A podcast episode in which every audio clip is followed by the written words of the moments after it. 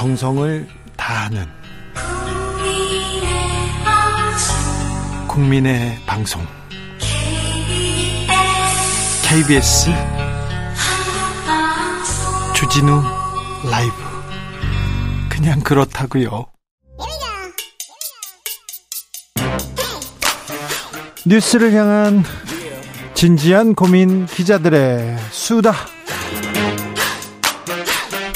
라이브 기자실을 찾은 오늘의 기자는 은지옥이요. 시사인 김은지입니다. 준비한 첫 번째 뉴스부터 가보겠습니다. 네, 술 잡대 받은 검사들에게 무죄가 선고됐습니다. 그러게요. 이게 검찰의 상식인가 검찰의 법인가 이렇게 묻고 싶습니다. 네, 1심 재판부가 판단한 바인데요. 네. 이 사건은 주진우 라이브에서 꾸준하게 재판 상황을 전해드린 바가 예. 있습니다. 예. 결론부터 말하자면요. 지난주 금요일에 해당 사건 1심 재판이 무죄가 나왔는데요. 네. 연루돼 있던 검사와 검사 출신 정관 변호사에게 1심 법원 서울 남부지법 형사 11단독 박영수 판사가 무죄를 선고했습니다. 그러니까 이 사건 같은 경우에는 재판 네. 내내 1인당 금액이 접대 100만 금액이 100만 원이냐 아니냐 이거 가지고 아주 오랫동안 싸웠거든요. 네. 그래서 그 자리에 동석했던 술집 주인이라든지 접객원들 의 이야기들이 굉장히 중요한 쟁점으로 떠올랐었는데요. 자, 검사들이 수사를 하면서요. 100만 원 기준선을 딱 긋고 시작했어요. 그래서 계속 100만 원이 넘냐 안 남, 그거 계산하다가 이 재판이 끝났어요. 네, 이제 김영란법 같은 경우에는요. 직무 관련성이 없으면 1회 100만 원이 넘으면 처벌한다. 라는 것이고요. 근데 사실 직무 관련성이 있다고 한다면요. 네. 1회에 식사 3만 원, 그리고 선물은 5만 원입니다. 그런데 이 사건 같은 경우에는 이제 라임 사건 그렇죠. 나중에 수사 검사가 되거든요. 직무 관련성이 있으면 만 원이라도 뇌물이죠. 천 원이라도 뇌물입니다. 왜 국민들이 이렇게 분노하냐면요. 자 보세요. 업자한테 검사들이 수사 검사들이 호화 룸사롱에서 술 접대를 받았어요. 그런데 어떤 사안이냐면요.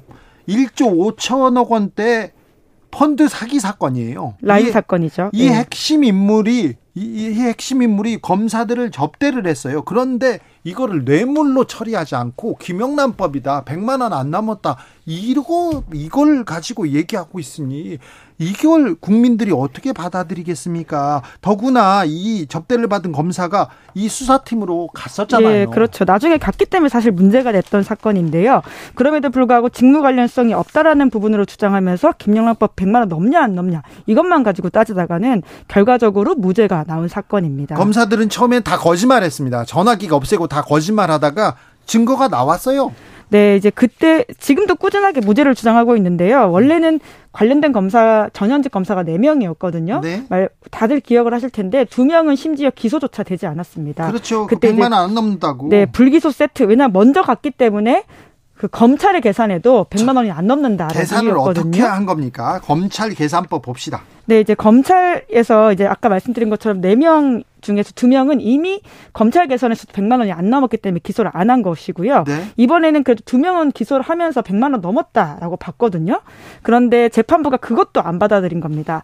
우리가 다시 계산해 보니까 96만 원 정도다. 아, 93만 원 정도다. 이렇게 이야기를 했거든요. 참. 이것은 어, 지금 기소되어 있는 전현직 검사들 변호사들이 계속 주장했던 내용입니다. 예. 하참. 네, 네, 이 자리에 장시간 있었던 전 행정관이 있었고 예. 또 잠깐 25분 30분 정도 머물고 갔던 어 이종필 전 부사장이 있는데요. 이런 사람들까지 다 포함하면 네. 94만 원 또 더 준다. 이렇게 말을 하면서 피고인 쪽 주장을 수용했습니다. 이렇게 지금 말 말장난 하시는 건지 놀고 계시는 건지 참 검사님들 판사님들 고생 많으십니다. 네, 네 그러니까 접대를 안 받았다라는 게 아니라 금액이 100만 원을 아슬아슬하게 안 넘었기 때문에 이 법으로는 처벌할 수 없다라고 하는 것인데요. 네. 말씀하셨던 것처럼 뇌물죄로 기소했어야죠. 네, 애초에 기소 단계에서도 굉장히 문제가 많다 이런 비판이 있었고요. 네. 뿐만 아니라 수사도 굉장히 늦장으로 했고 제대로 못했다 이런 비판이 있었습니다. 네, 휴대폰 잃어버렸다니까 그냥 놔뒀어요. 네, 압수수색 제대로 빨리 못하고 있다가 잃어버렸다라는 진술들을 다 그냥 받아들이게 됐는데요. 네. 그때도 어떻게 이야기했었냐면 베이비페어 박람회 갔다가 휴대폰 잃어버렸다. 은폐할 의도가 없고 그냥 짜증나서 버렸다라는 식의 이야기를 했었습니다. 이옥진님께서 술 접대 받은 검사가 무죄라고요. 어이가 없습니다. 양종숙님이 검찰은 뭘 해도 무죄입니까? 이렇게 얘기하는데 하, 참 술 접대를 받은 검사들 무죄를 받았습니다. 이게 검찰의 상식인가요? 이게 검사의 법인가요? 묻고 싶습니다. 왜 이렇게 음?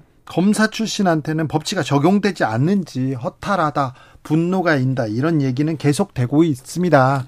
검사님들도 그리고 판사님들도 조금 이 국민의 법 감정에 대해서 좀 고려하셔야 됩니다. 생각하셔야죠.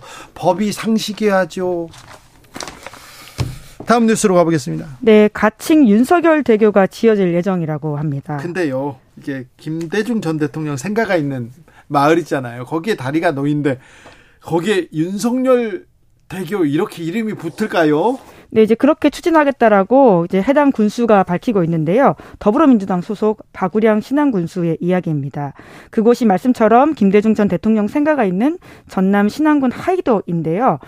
동아일보 보도에 따르면 해당 군수는 정부가 장산도와 신이 하이도를 잇는 다리를 전액 국비로 건설해 준다면 윤석열 대교라는 이름을 붙이겠다라는 뜻을 최근에 이제 김대중 정부 고위직 출신 여권 인사에게 전달했고 추진 의사를 밝혔다라고 아, 이야기했습니다. 전액 국비로 지어주면 2,800억 원 정도 내서 다리를 놓아주면 이걸 뭐 윤석열 대교로 만들어 주겠다 이런 얘기를 정치인이 했군요. 자, 근데 대통령 이름을 딴 다리가 있습니까? 네, 저도 이번 기사를 보고 좀 궁금해서 일일이 찾아봤거든요. 네. 이승만, 최규하, 윤보선, 박정희, 전두환, 노태우, 김영삼, 노무현, 이명박, 박근혜, 문재인 네. 전 대통령 이름을 딴 대교는 없었습니다. 네. 예, 다만 김대중 대교라는 게 있었는데요. 2013년 완공된 전라남도 무안군 운남면과 신안군 앞해읍을 잇는 다리라고 합니다. 네. 당시에도 이게 논란이 좀 있었더라고요. 아, 그때도요? 네, 원래는 앞해대교라고 이름을 불렀는데 그 당시에 이제 전남도가 이름을 김대중 대교로 바꿔서 주민들이 이렇게 주민 의사를 듣지 않고 정치적 의도로 개명했다. 이런 식의 비판들이 있었는데 네. 예, 이번에는 이 윤석열 대교 가칭 예, 이렇게 만들 경우에는 신안군 쪽에서는 이렇게 주장합니다. 김대중 전 대통령이 역설했던 국민 대통합을 상징할 수 있는 최적의 사업이다. 라는 식의 이야기를 하고 있다고 다리를 합니다. 놓아주면요. 국비로 다 놓아주면요. 그렇게 한답니다. 아, 미국 그 알래스카 앵커리지에 앵커리지에 백인숙 다리라는 한, 한인의 이름을 따, 딴 다리가 생긴다죠. 주유소를 운영했는데 어려운 이웃을 한테 음식을 제공하고 봉사를 수년 동안 수십 년 동안 해와서 이렇게 존경을 받는 분이어서 그 백인숙 다리가 생긴다. 그 뉴스를 보고 제가 끄덕끄덕했는데 윤석열 대교에 대해서 국민들이 얼마나 끄덕끄덕할지 특히나 이제 현역 대통령이기 때문에 정치적 논쟁이 좀 있을 것으로 보이는데 아 그리고 다리 놓아준다고 네. 대통령 이름 주겠다. 이거 아, 뭐 이 군수님께서 지금 정치적으로 조금 뭐 조금 뭐 드라이브를 걸고 있는 거 아닌가 그런 생각을 네. 좀 해봅니다. 오히려 국회를 통과하기에 논쟁적인 지점이 되어서 이게 또 원활한가라는 좀 걱정이 들기도 진행되는지 합니다. 진행되는지 좀 보자. 예. 마지막으로 만나볼 뉴스는요. 네, 집권 한 달 만에 위기를 맞은 리더가 있습니다. 집권 한 달 만에요? 네, 영국 신임 총리 이야기인데요. 리즈 트러스 네. 총리입니다. 트러스 총리 trust 못 받고 있어요? 네, 이제 현지 시각으로 10월 3일 부자 감세라는 비판을 들었던 소득세 네. 최고 세율 폐지를 철회했어요. 네, 전격 철회했습니다. 네. 이 사건이 워낙 전 세계적으로 주목을 받으면서 영국 경제가 출렁하게 됐던 일이거든요. 이거 부자 감세 뭐 그냥 부자 감세 아닙니다. 네, 이제 영국에서 45% 세율이 적용되는 소득 구간 인구가 네. 성인 1% 가량이라고 합니다. 네. 그런데 이제 이렇게 줄어드는 돈이 약 한국 돈으로 9조 6천억 원에 달하거든요. 네. 그러니까 누구를 위한 감세 정책이냐 이런 비판이 있었는데요. 계속 그 비판이 있었지만 네. 포기하지 않는다고 계속 버텼어요. 네, 그런데 이제 이 감세를 포기하지 않겠다 말씀처럼 계속 이야기했는데요. 그런 발언 나온 지 하루 만에 뒤집어졌습니다. 자, 정치인 지도자의 결정이 얼마나 중요한지 알 수 있어요. 이 트러스 총리가 부자 감세안 나오자마자 내놓고 그 추진하자마자 파운드와 급락했거든요. 네, 이제 뿐만 아니라 영국발 세계 금융 위기가 닥칠지도 모른다. 라는 불안이 전 세계를 덮친 바가 있습니다. 네. 특히나 2008년 글로벌 금융위기를 정확하게 예측해서 닥터둠이라고 불리는 전 뉴욕대 교수가 있는데요. 루빈이 네, 그렇죠. 해당 교수가 파운드화가 37년 만에 최저를 기록하는 듯 영국 경제가 심각하다라면서 영국이 또다시 IMF에 구제금융을 신청할 수밖에 없을 것이다. 이런 식의 예측을 내놓기도 했었습니다. 네, 영국은 IMF 구제금융을 받은 적이 있어요. 네, 1976년도인데요. 그때도 감세 정책 펴다가 인플레이션 부추겨서 IMF로부터 40억 달러의 긴급 대출 받은 바가 있다고 합니다. 네. 이 이슈가 워낙 크다 보니까 네, 지금 신임 정부가 지지율도 떨어졌다라고 지지율 하는데요. 계속 떨어지고 있습니다. 그래가지고 네. 지금 어, 지금 집권 한 달 만에 지금 위기를 맞고 있는데 네. 정치적 위기가 좀 큰 것 같아요. 네, 야당에 비해서 그러니까 영국의 야당에 비해서 지금 현 정부가 33% 포인트 차이까지 날 정도로 어떤 여론조사는 그렇게 나온다라고 하거든요. 네. 이제 그러다 보니까 여러 가지 비판들이 있는데 뉴욕타임스의 좀 분석 인사가 좀 재밌었습니다. 특히나 이런 것들이 예산 평가 없이 거대한 전환을 가져오는 정책을 발표해서 큰 혼란을 빚었다라고 하면서 이것이 단순히 세금과 돈에 관련된 문제만이 아니다 이렇게 지적하고 있거든요. 어려운 시기에 지도자가 현실적이고 공정하다는 인식을 줘야 되는데 영국 사람들한테 굉장히 큰 충격을 줬다라고 하는 것이죠. 네. 이제 그렇기 때문에 이번에 입은 상처를 트러스 총리 금리가 단기간에 회복하기 좀 어려울 수도 있다라는 전망도 나오고 있습니다. 음, 네, 부자 감세를 추진하다가 네, 이렇게 된소리를 맞은 이렇게 지도자가 있네요. 음, 지금 국회 그리고 이 정부에서 계속 나오는 안들이 부자 감세 아니냐 이런 계속 지적을 받고 있는데 좀 새겨볼 만합니다. 기자들의 수다 시사인 김은지 기자와 함께했습니다. 감사합니다. 네, 고맙습니다. 교통정보센터 다녀오겠습니다. 유하영 씨.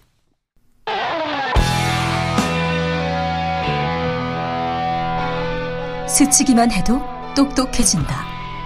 드라이브 스루 시사 주진우 라이브.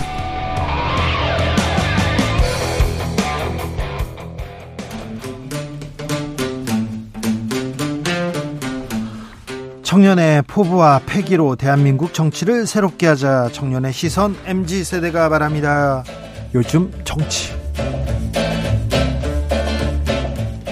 2030 청년 정치인 어벤져스 청벤져스 출동합니다. 본인 소개 먼저 하겠습니다. 안녕하십니까 국민의힘 김용태입니다. 안녕하세요 더불어민주당 전 비대위원 권지정입니다. 네, 잘 계시죠? 네. 음, 젊은 분들은요, 젊은 분들은 국군의 날 행사 어떻게 보셨는지 멸공의 횃불을 이렇게 또 부르는 모습이 있었고요. 물론 좀 계산은 했습니다. 그리고 열중시효 논란이 있었는데 어떻게 보셨어요? 김용태 전 최고? 뭐 대통령 표현대로 대통령이 처음이시다 보니까 네. 아무래도 좀 또 군대 군 병역과 관련해서 또 이제 이런 경험이 많이 없으시다 보니까 네. 아마 좀 이렇게 좀 숙지를 제대로 못 하셨던 것 같은데 네. 저도 이제 장교 출신이다 보니까 사실 뭐 제병을 지휘하고 이럴 때 좀 긴장되는 때도 있거든요. 처음 네. 하다 보면 아마 그러한 상황에서 좀 잊었던 것 아닌가에 대한 아쉬움이 있고요. 다만 이 국군의 날 행사를 하기 위해서 굉장히 많은 연습과 훈련, 교육 훈련을 하거든요. 장병들에게 되게 중요한 행사이기 때문에 그런 부분에 있어서 조금 아쉬운 측면이 많죠. 네.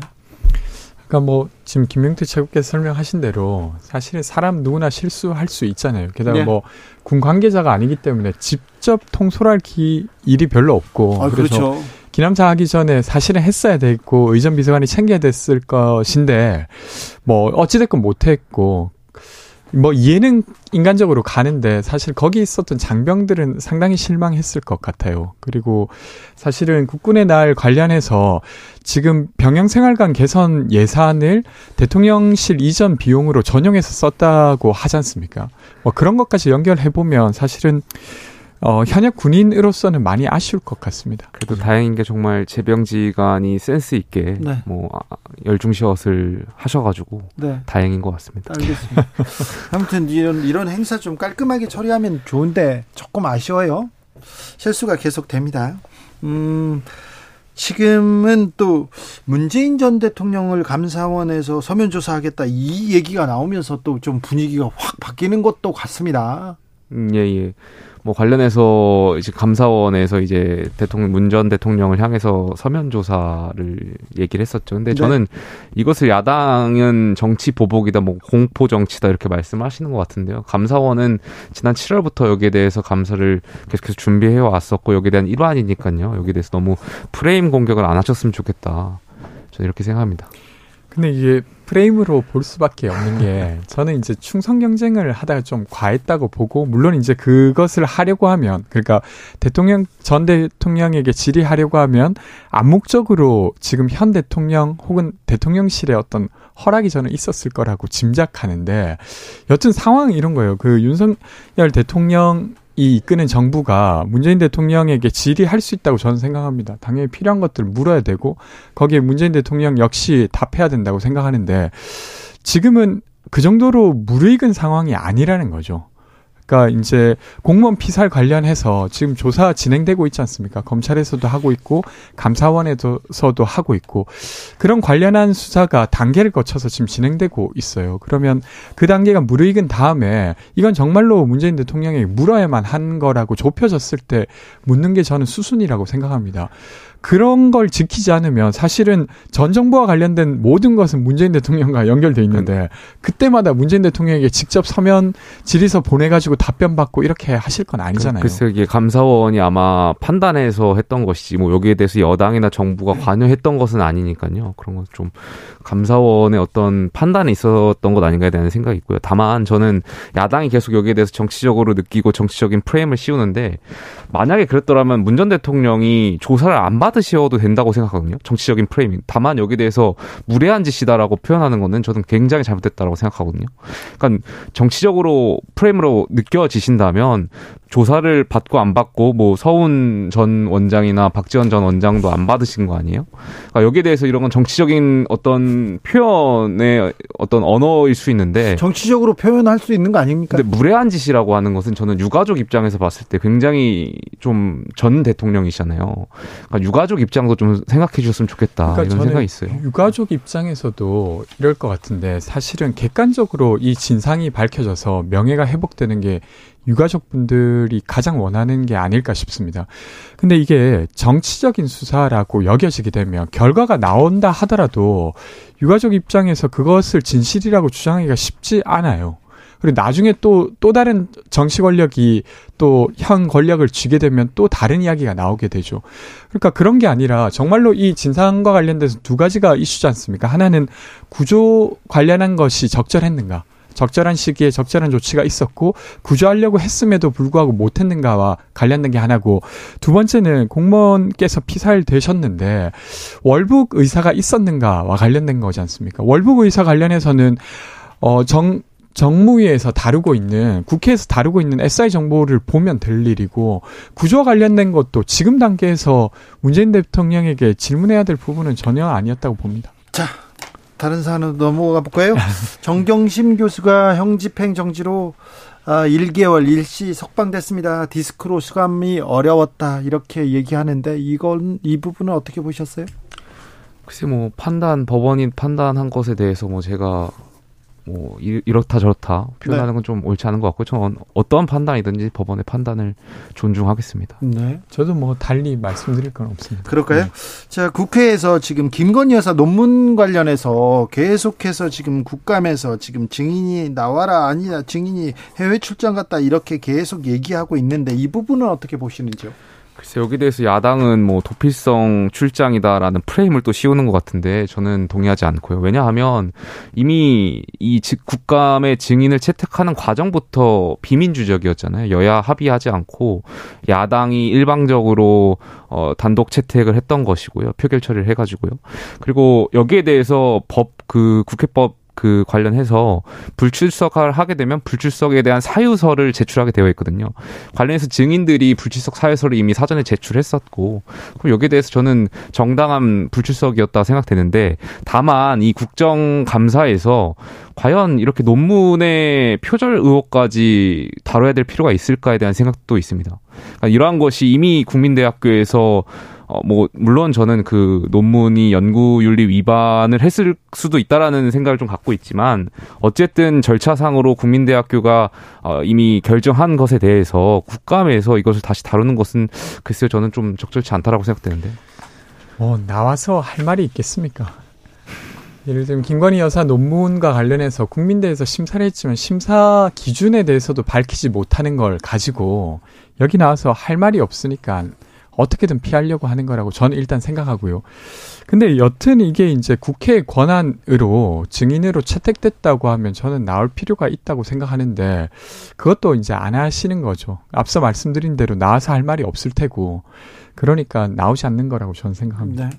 감사원에서 문전 대통령 조사한다. 이 감사에 들어간다. 서면 질의를 보냈다. 이 얘기 나오면서 지금 강대강 대치가 이어지는데요. 더, 더 강하게 부딪히고 있는데요. 이 부분은 어떻게 생각합니까? 민주당에서는 뭐 촛불 집회 얘기도 나오고요. 공포 정치라고 얘기, 어, 지적하는 사람도 있고요.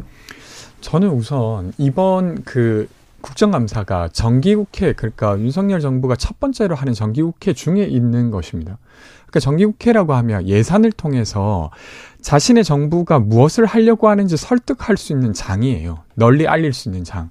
근데 그런 것들로 써야 될 공간을 문재인 정부 죽이는 거에 쓰고 있어요. 만약에 문재인 정부 죽이는 것이 비전에 어, 사실은 내용이었다고 하면 뭐 지금 잘하고 있는 것이겠지만 사실 국민들이 바랬던 윤석열 정부의 내용은 뭐 문재인 정부 때 있었던 부동산과 관련된 문제거나 아니면 공정과 관련된 문제에 대한 새로운 비전이었을 것 같은데 그런 건 전혀 없습니다. 그러니까 설득하려고 하는 게 뭔지가 전혀 안 드러나는 것.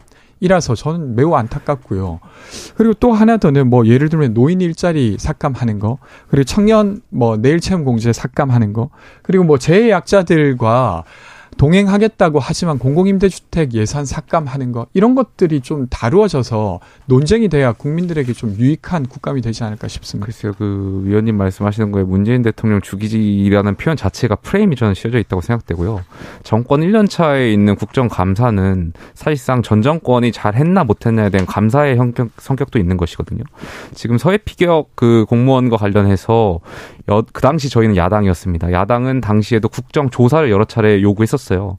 그렇지만 그 당시 민주당이 여당이었고 국정 조사를 반대했고 어, 이루어지지 않았죠. 그러니까 이러한 것이 지금 문재인 정권에서 어떻게 보면 우리 국민이 희생당한 거잖아요. 굉장히 중요한 문제라고 저는 헌법적 가치 되게 헌법 정신에 있어서 되게 중요한 문제라고 생각되는데 첫 번째의 어떤 국정감사에서 이러한 것을 여당으로서 좀 살펴볼 필요가 있다. 그래서 말씀하신 대로 아까 했던 말하고 좀 겹치는데 어, 문재인 정권에서 이러한 조치가 적절했는지에 대해서 국민적의 관심도 되게 높고요. 좀 다시 한번 살펴볼 필요가 있다라고 생각됩니다. 그러니까 저는 그것 자체를 부정하지 않아요. 그러니까 정권 교체 순기능이라고 생각하고 전 정부가 못한 일 바로 잡아야 되는 건 맞죠. 근데 그것만 하려고 집권한 건 아니잖아요.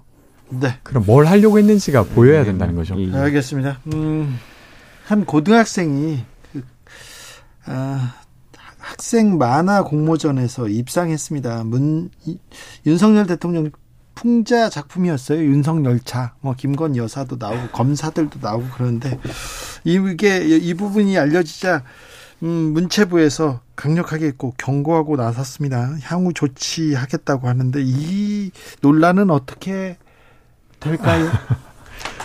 좀 황당하지 않습니까? 그러니까 물론 이제 어 이제 현 정부를 공격하는 거니까 아마 심사위원들도 부담은 있었을 거라고 생각합니다. 근데 어쨌건 심사 결과로 금상을 받게 됐고 이제 게시가 되게 되었는데 이걸 두고 문체부가 공개적으로 어 비판을 했어요. 부적절하다고. 사실은 윤석열 대통령께서 그렇게 외치시는 자유는 이 고등학생에게는 적용되지 않나 봐요. 그러니까 현 정부를 비판할 자유도 이 고등학생에게는 없는 것처럼 보이는 겁니다. 최근에 이제 언론 모 언론에서 그러니까 자막을 잘못 달았다는 이유로 엄청 공격받고 있잖아요. 그러니까 그런 거랑 좀 연결되어서 사실 이견을 전혀 허용하지 않는 정부의 어떤 단면이 또 드러나는 게 아닌가 싶습니다. 저는 뭐 이거는 동의하는 바이고요. 문체부가 지금 충성 경쟁을 하는 것 같아요. 그러니까 이거는 어떻게 보면은 풍자와 해악이라는 관점에서 블랙 코미디의 관점에서 볼 수 있는 거잖아요. 좀 묻고 넘어갈 수도 있는데 묻고 넘어갈 수 있는 건데 여기에 대해서 문체부가 경고한다 뭐 이런 식의 그렇죠. 발언을 하는 거는 글쎄 국민들이 보기엔 좀 좀스럽죠. 그래서 정말 말씀하신 대로 대통령께서는 자유를 강조하시고 그 중에는 표현의 자유가 굉장히 중요한데 문체부가 여기에 나서서 이것을 이런 식으로 뭐 경고한다라고 하는 것은 저는 좀 적절하지 못했다. 오히려 어, 이런 건 충성 경쟁으로밖에 보이지 않는다는 생각 갖고 있습니다. 그러니까요. 문체부가 왜 고등학생과 싸우려고 하지? 이거는 굉장히 어, 뭐 전혀 아, 그러니까 제가 일단은 보도 자료를 냈잖아요 문체부에서 예. 그리고 예. 또 여당의 한 패널께서는 이 지금 재단이 그 한국 만화 영상 진흥원 이게 부천시 소속이라고 해요. 근데 또 부천시가 지금 민주당 시장을 하고 있어서 네. 그래서 이런 심사를 했다는 둥 이렇게 이야기하시는데 이렇게 갈 건 아니라고 생각합니다. 저는 거기 이그 말씀하신 대로 문체부 입장 동의하지 않고요. 뭐 윤석열 정부를 지지하든 지지하지 않든 국민이고요.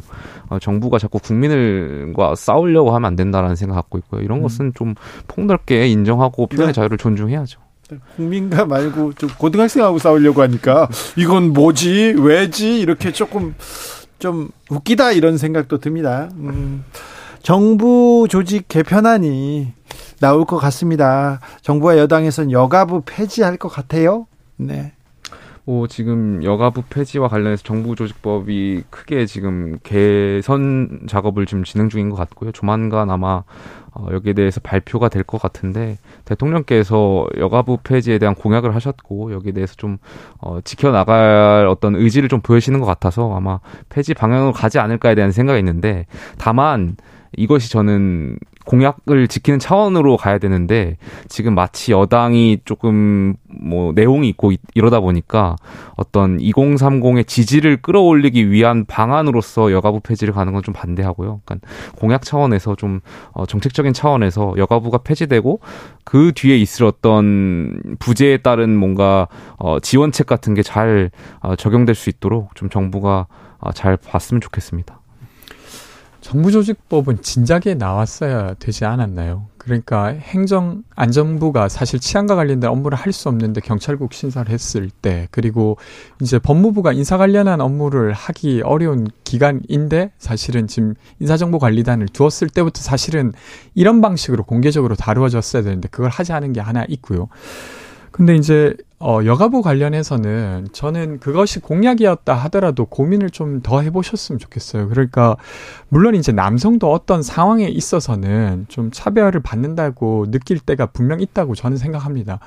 근데 어쨌건 사회 구조적으로 봤을 때 시간당 임금의 측면에서 나 아니면 뭐 어떤 영역별로 그러니까 고위급 임원직의 비율의 측면에서 보면 여전히 여성들의 비율이 아주 낮아요. 음, 매우 낮죠. 그리고 최근에 이제 신당역에서 스토킹 살인이 있었는데 어, 예를 들면 성별에 따라 안전의 정도도 저는 다른 것 같아요. 그렇다고 하면 이 문제를 풀기 위한 어떤 부처로서 어, 보완해하고 이제 강화해 갈 것은 강화해 가야 되는데 이런 논의 전체를 다 엎어버리는 방식으로 여가부 일단 폐지하고 남성들이 차별받고 있는 부분만 드러내는 게 정말로 국민들을 위한 것인지 좀 고민해 봐 주셨으면 하는 마음은 여전히 있습니다. 하신 대로 지금 어쨌든 여소야대 상황이기 때문에 민주당의 어떤 동의 없이는 정부 조직법 통과가 어려울 거기 때문에 말씀하신 대로 정부에서 조금 더이 어, 문제에 대해서 야당을 설득할 수 있는 작업이 더 필요할 것 같고요.